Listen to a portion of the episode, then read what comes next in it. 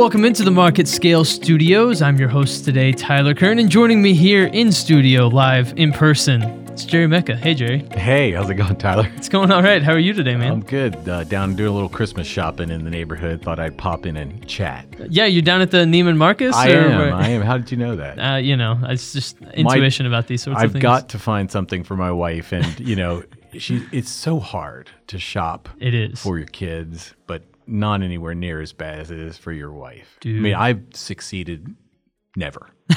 uh, everything I think I've ever given is still hanging in the closet with the tag still on it. She's kind enough to not take it back right yeah, away. yeah. Do you keep so one of the my life hack recently has been just like keeping a a uh, running note in my phone of anytime my wife mentions, oh, you know what, that might be cool, you, You know, know, or something br- like that. I just like pulling my phone, just real No, fast. uh, that's that's brilliant. Um, uh, in reality, um, my my niece said, uh, "Hey, you know, your your mom likes this and likes that." And I'm like, "How do you know that?" Well, she posts pictures out on her social media that Mm. right, mention that she has a need, and so. Oh wow! Can you know you look it up for me and give me some ideas, and uh, and then um, uh, oh goodness, I'm drawing a blank. It's not. She's not into Pinterest. Um, Instagram. Instagramming. She's you go. Instagramming, and uh, I tried to get to be on her Instagram feed, and Mm-hmm. she's like not accepted me yet. so I was talking to my sister-in-law, who apparently she has on uh, Michelle's uh, uh, uh, account, and so she went in and found a few things, and there you go. I guess I hope that she doesn't hear this podcast because I've given away my super secret. Well, you techniques. gotta you gotta run recon somehow, right?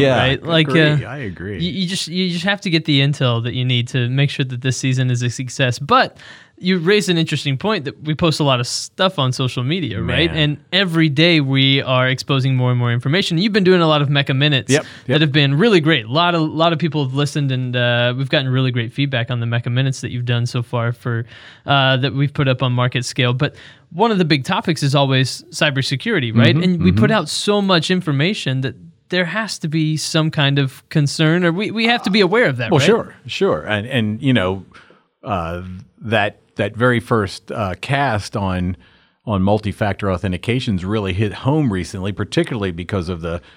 I'm not going to many stores. I'm going to Neiman's and, and, and I'm going to Nordstrom. Those are her two faves. Sure. probably every faves of Dallas.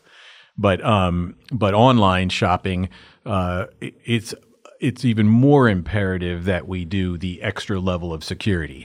Now, you heard about the lady who had sixty plus million dollars worth of jewelry stolen from their house while the family was on vacation. A, what in the world do you have that much stuff sitting at your house for? But also posting that you're about to get on a jet to some part of the coun- of the world that might tip off a few people. Can't do much about that. That's up here in the head. But but uh, the uh, the online shopping experience, you just have to button it up. And the, the the two factor at least, where you go into a unique account that you've just reset your password, which I also recommend doing regularly. You've also added a number, something only you can access, or like iPhones have the facial recognition, anything that has you has to be you or darn close to you in order for you to get past it so you can reset the password. And um, everyone should be doing that.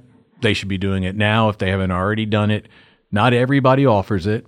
Some of the smaller boutiques or just, you know, X website might not have the extra level. I would suggest don't use them. Right. But um, recently, my uh, my my daughter mentioned that she had received an email that her password to something, which I'm not going to mention, so all the hackers out there start seeing if they can find a way in. And of course, I'm not going to share the code that we ended up setting up, but Right. she uh, said that her account had been compromised uh, from some country Yeah. uh, the one that you'd be afraid of hackers from, or certainly not somebody, to, and it wasn't her. And I told her, ooh, ooh, tap the brakes. That's just a phishing expedition. Somebody has shot you a note and they're hoping you click on it and they're hoping you change the password to your favorite password. And then they're hoping that you have a bank account that uses that same password and an American Express card and anything else they can hack. So, but she was like, "Oh, you know, I don't believe that. I mean, I'm not really sure. I really, you think so?" And I said, "Oh my goodness, finally something that you know the boomer knows that the that my the current generation doesn't know. So we go into the, my office and I show her actually go to that service. Let's go ahead and change your password for safety purposes. And then I had her drill into the multi-factor options that existed. And we did that for that site, for the Bank of America. Oops, I said it anyway, but for the other accounts that we had. And uh, and I submit that this is just a heads up that could be your shopping experiences online need to have the same level of security. So you mentioned kind of that that chain reaction, right? Of hey, you know, your account's been compromised. Go change your password. Mm-hmm. You change it to you know your preferred password that you use for everything, Yep. and all of a sudden, bam, bam, bam, bam, bam. Yeah. For people hearing this, that that might be their first time, maybe hearing that that is a a potential. Have you seen that actually work in real life, or has that has that been a I suppose uh, a way that people have gotten passwords in the past. Have you seen that Wow. that Yeah. actually happens? That's a great question. I've seen it on in the ransomware space. okay. I haven't seen it where somebody then had their bank account compromised. It was more or less the realm of possibilities. Yeah. Um, I have seen people get nuisance, you know, malware injected into their computer for Mm-hmm. it, which at times I just think is just sadistic. I'm not really sure what motivates somebody just Some men just you wanna watch the world burn, Exactly. uh, it's crazy, but um, but no, I haven't witnessed that. Um, I've been hypersensitive to phishing forever yeah. um, uh, you know, early on in IT, getting, you know, why or how things get compromised. Um, I found more often than not, and I said, I think I said this on my uh, podcast that it's usually somebody inside the company, not an inside, you know, insider kind of, you know, unscrupulous, but maybe somebody mad or somebody with the keys leaves them on a sticker and you know writes down passwords to get god access and That's genius. Yeah but it is regrettably i have never worked at a company that's had that problem i'm totally kidding but uh, it, it is amazing but i've always had hypersensitivity to it Yeah. and um, you know the closest i've ever gotten is when you used this used to happen a lot if you had a fat client on your desktop with your contacts and your email in it and then you clicked on something that then hijacked your entire mailing list and sent out the same to everybody you know. Right. and they're all calling up going dude you sent me a file and i trust you and i opened it. Now i've got all you know. Uh, you just have to know that if it's not a if you're not hearing from me often and it has some sort of executable property don't open it. And if you have any doubts call me. I actually got a uh, a message from a uh, former professional athlete here in DFW that he accidentally sent out sent out to his entire mailing list. He had to send out a follow up email. Uh, I don't know if you were. If I you did not- This or, but no, not recently, This but was I've- yesterday morning, and Oh, I no, no, looked no. over at a guy, uh, at one of the guys that sits next to me. I said, "Did you just get that email from so and so ex professional athlete that everybody here in Dallas probably knows?" He was like, "Yeah, I did." I was like. That's uh, that's a weird one, but Yep. uh, I guess uh, professional athletes that still work for professional sports organizations are susceptible Can to. Uh, amateur problems happen well i shouldn't say amateur they're they're innocent they're honest they Sure. happen and sometimes i think the hacker is counting on you know your sense of self-worth and you know trying to play on like i mean the problem with Ryan, sorry, I'm giving out my kids' names on the phone, but it was, you know, here she is Yeah. gonna, she's ready to click that on her phone. Yeah. Had I not just been sitting there, who knows what ha- what would have happened? But that's also something that the hacker is is preying on your obsession with your mobile device and your willingness to just go, yes, yes, yes, click, click, click, go, go, go. Oh my God, what have I done? yeah, and uh, you know, I, I still can't get over. Uh, somebody wants to show me a picture of their kid, and they hand me their phone, and I don't realize the code's off. You know, so I got oh, you got to open the code. Oh no, it's one one one one one one one, and you, you're kidding me. Please tell me it's not. Well, it's such a hassle. You know, that's the, Yeah. that's the person. Well, so that Oh my God. that brings up something interesting because as you mentioned two-factor authentication, it sends like a slight chill up my spine because uh, you know when the day happens that you know Microsoft logs me out of everything on my computer, right? Like everything Microsoft, Yep. Microsoft Teams, Microsoft Yep. Outlook, everything that we use it is on Microsoft or whatever. And so there is a day every week where it auto logs you out of everything. And you got to go back in and auto log in. I'm probably giving away way too much, and you're probably That's all here- We're being honest for our listeners. and, it's and a you're, public you're looking at me like, message. like you idiot you should probably log out of that stuff every day but so i've got to go log in on like five different apps you Yeah. know all of my stuff and do two-factor authentication on all of them Yep. and i'm cursing two-factor authentication because that, yeah. because It- because i well because i perceive myself as a busy important person right when in reality i'm not but i'm like i've got so much to do i don't have time I can't to be. Well, this happened. You know, as as the the the technology world became more and more critical for businesses. Mm-hmm. Well, we put in password resets at the office in certain intervals that they'd have to change. And rules around the type of characters you had to use and how they couldn't look like the previous one. And man, our leadership was like, ah, it's such a pain. You guys are, you know, running around making us feel like some, you know, the guy who most needs it is you. yeah You know, the the the, the ceo That's correct. I'm not saying that it was the CEO who had a problem with that. I mean, he's brilliant. Um, but you know, we we had a, uh, a a backlash that seemed to suggest we were making them counterproductive. And in the short term, you're dead on. It's a pain. It's annoying, but it's every bit worth it. And uh, and there's a solve. There's a lot of people tackling the universal password reset capability and universal uh, uh, all-in-one you know password solution, but it's not out there yet. And uh, and at the end of the day, somebody still holds the keys somewhere and could compromise a lot of things. what is the current state of biometric screening right like so you know fingerprints Yeah. facial recognition things like that and will we see those become more and more widely used the way that we use passwords now i mean we use it to unlock our phones but really that's that's kind of it right I, I, I guess airports they, they have some of the it- the state is it's Yeah. it's real.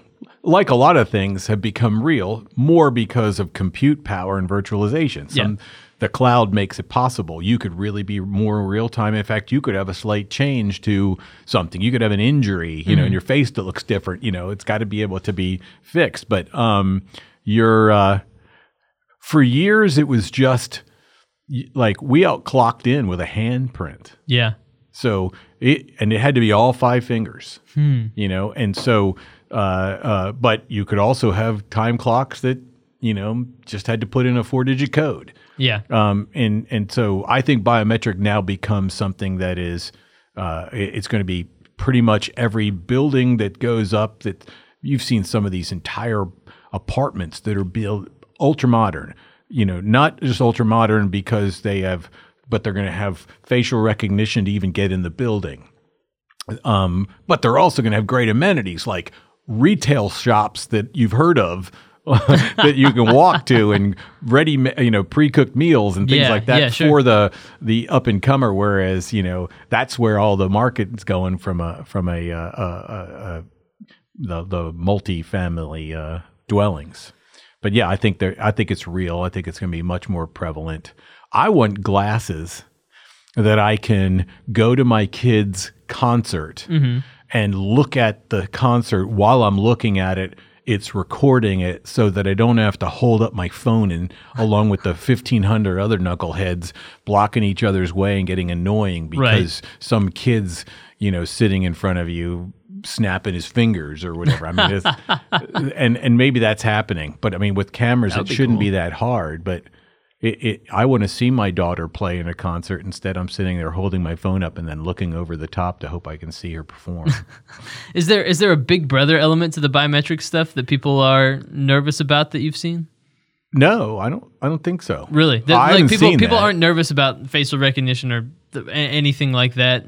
I mean, there's always the privacy aspect Yeah. of it, but you know, I I've done the little sample survey, ask a handful Mm-hmm. of people what you think about the fact that I've got these cameras everywhere looking, and so I know you're in the building before you tell me, or I know you're in the area when something happens, so I might be calling you up to see if you saw something because there was a crime committed. Yeah.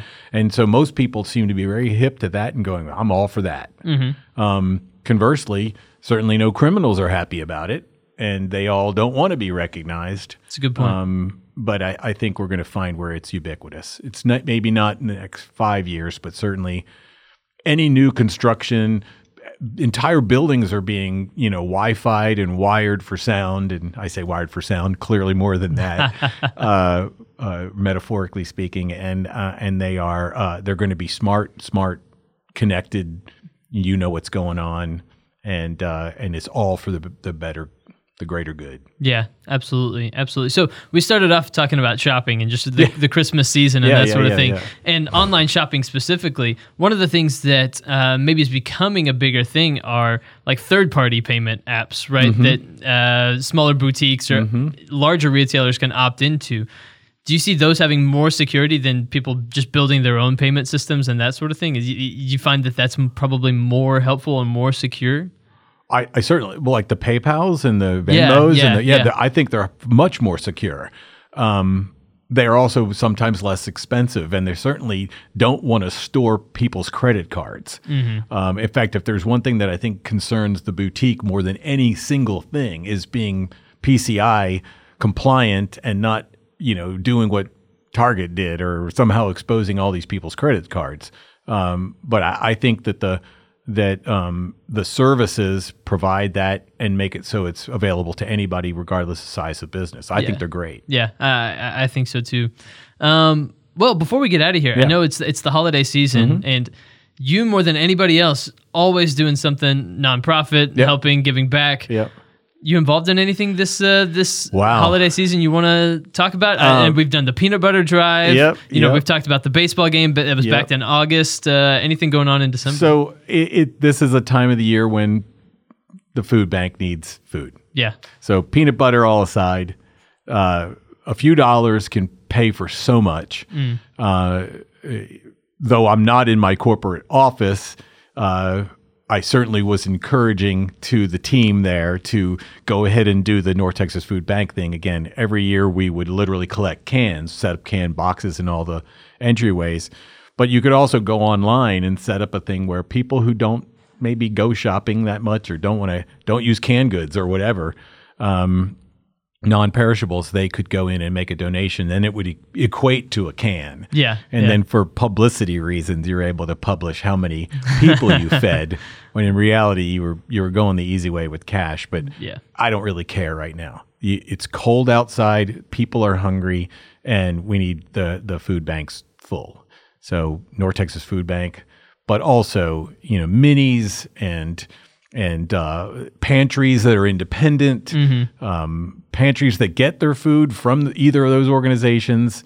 They need your help, and uh, it's better to donate to them and to give product to them as much as it's tempting to go down on the corner in Dallas and hand it a blanket to somebody. It may make you feel good, but you may not really be helping make it go away yeah, for them. And uh, and I would just direct people's resources and times to the the organizations that are out there that are trying to get it done for for uh, with as little administrative cost as possible. Mm, absolutely. Well, and I know some people that are listening to this might not be in North Texas, so you know, seek out your local, you know, food banks or Mm-hmm. That's right. organizations like what Jerry is talking about, and uh, do something good this holiday season. Agreed. Thanks absolutely. a lot. Yeah, definitely, definitely. Always well, let me plug my stuff, but yeah, you know, ntfb.org. So there you go. NTFB.org if you are in North Texas, or if you're outside North Texas and you just want to give to North Texas. that's right. That's right. Uh, you can. There you go. You can absolutely do that. Well, Jerry, thank you so much for uh, joining me and talking a little two factor authentication, a little online security this holiday season. Shop safe. Shop safe, everyone. Thank you.